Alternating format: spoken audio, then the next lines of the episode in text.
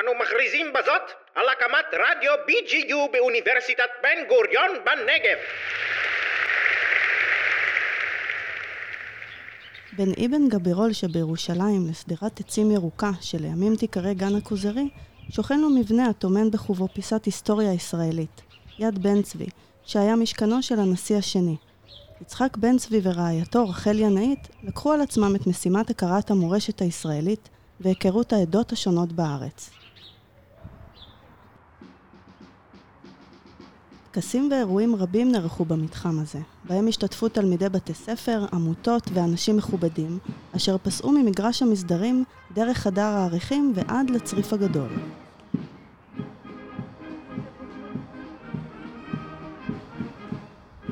בני הזוג בן צבי היו פשוטים וצנועים, ולא נענו לבקשת המדינה לעבור למשכן מפואר.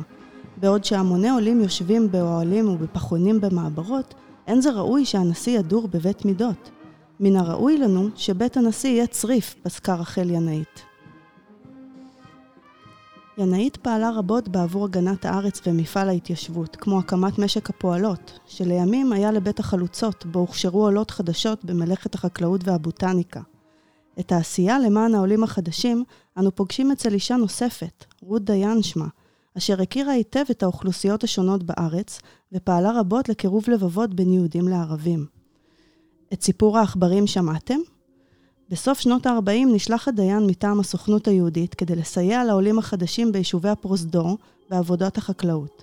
מכת עכברים בשטחו של כפר אוריה לא מאפשרת לה לעשות את עבודתה, ואז היא נתקלת בעבודות הרקמה של נשות הכפר. דיין מחליטה להפוך את המיומנות המסורתית של העולות החדשות למקור פרנסתן, וכך נולד פרויקט אשת חיל. בשנת 1949 מזמינה ינאית את דיין לחנוך קורס ראשון לרקמה בבית החלוצות בירושלים, וכך מתחיל שיתוף הפעולה של שתי נשים יזמיות אלה. לימים, פעילותה של דיין מתרחבת לעוד ועוד יישובים, ובשנת 1954 מקימה את מסכית.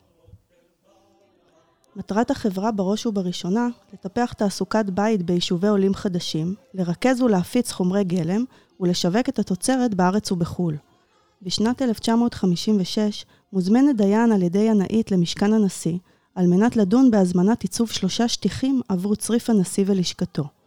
על השטיח המרכזי לייצג תנכיות וישראליות כאחד. על עיצוב השטיח הופקד המעצב והסופר עודד בורלה. במבואה של המשכן מוצב שטיח משכית קטן. השטיח נתרם לאוסף יד בן צבי על ידי האספן נדב רזניק. ויש לנו מזל גדול, בדיוק אפשר להצטרף להדרכה במבואה. בואו. בואו תיכנסו. הנה השטיח. אפשר בעיקרון לעמוד עליו, אבל בואו נעמוד סביבו. את השטיח הזה אני ממש אוהבת.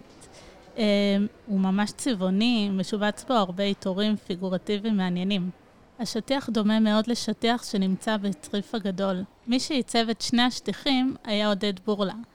ואפילו שהשטיחים נעשו 20 שנה מאוחר יותר. אפילו שאין לנו את הסקיצות, אפשר לראות בבירור שהעיטורים כאן מבוססים על, הש... על העיצוב של השטיח הגדול. אפשר לראות את הדמויות הנשיות עם השמלות האריקות וכד על הראש. הן מזכירות לי את רחל ורבקה, האימהות התנ"כיות, ולידן יש את המבנה הזה. מה הוא מזכיר לכם? קברי צדיקים? מבנה עתיק אולי? רחל. אה, נכון, הוא נראה כמו קבר רחל. קבר רחל היה דימוי נפוץ מאוד באמנות העממית בתחילת המאה ה-20. הדימוי מתקשר לאידיאולוגיה של התחדשות של עם ישראל בארצו ולחידוש הקשר בין העבר המקראי לבין ארץ ישראל הישנה-חדשה. גם לרחל ינאית היה קשר עמוק לקבר רחל, והיא בחרה לבקר בו עוד בימיה הראשונים בארץ. אני רק אקריא לכם מיומנה. היום נלך לקבר רחל. קרבנו אל הקבר, וכמו חי קם לעיניי הכתוב. ותמות רחל ותיקבר בדרך אפרתה, היא בית לחם. האמנם זו המצבה שהקים יעקב אבינו לרחל? אימתי ומפי מי למדתי את השיר ביידיש המתנגן עכשיו בתוכי, על הקבר בדרך חתחתים בואכה בית לחם.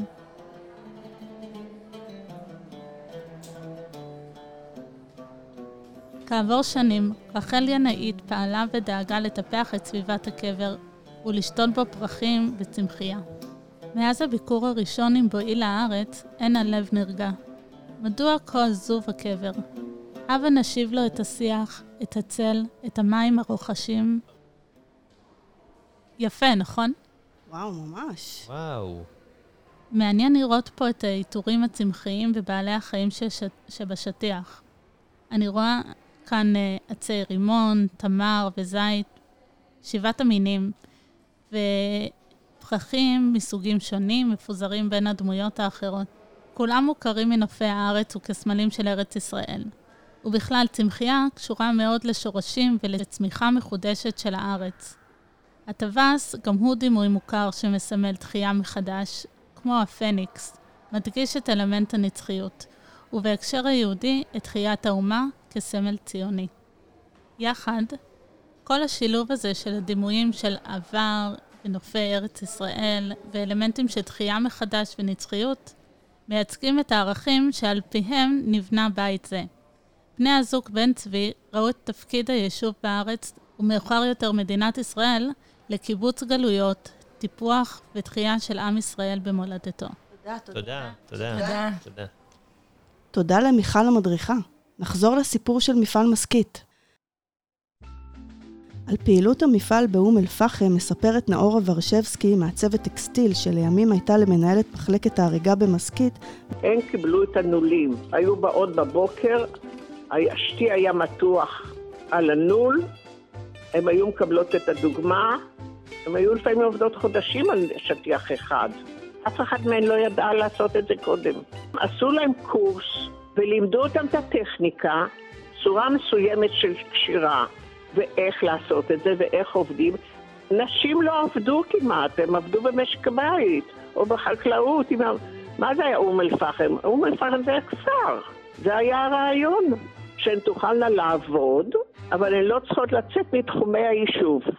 שזה בעיה לנשים בכפרים ערביים. מסכית התפתחה במהרה ומיצבה עצמה כמותג איכות של תוצרת ישראלית. אליעזר וייסוף, מעצב ופסל שעבד רבות עם מסכית ואף עיצב שטיחים עבור מפעל השטיחים של מסכית באום אל-פחם, מספר היא הייתה, בואי נגיד, האימא הגדולה של כל האומנויות. היא מאוד אהבה את כל הנושאים של גם צורפות וגם הדפסות וגם אופנה, קרמיקה, וכל הדברים הללו היא אה, עסקה בהם ואספה אומנים בכיוון שלהם. והיא גם גייסה מסביבה אנשי מקצוע ואומנים שהלכו איתה יחד, כמוני. בתחילת שנות ה-70 נמכרת מסכית לידיים פרטיות. בשנת 1978, כאשר פורשת רות דיין מפעילותה במסכית, החברה אינה מתאוששת, ושבה לפעילות רק עם השקת המותג מחדש על ידי המעצבת שרון טל בשנת 2013. הסיפור של מסכית הותיר את חותמו על שדה העיצוב והאומנות בישראל. מסכית התחילה מחיפוש מענה לצרכים קיומיים בחיי העולים, והמשיכה אל ניסוח סגנון מקורי הנשען על פולקלור, אך בו בעת מגדיר עצמו מחדש.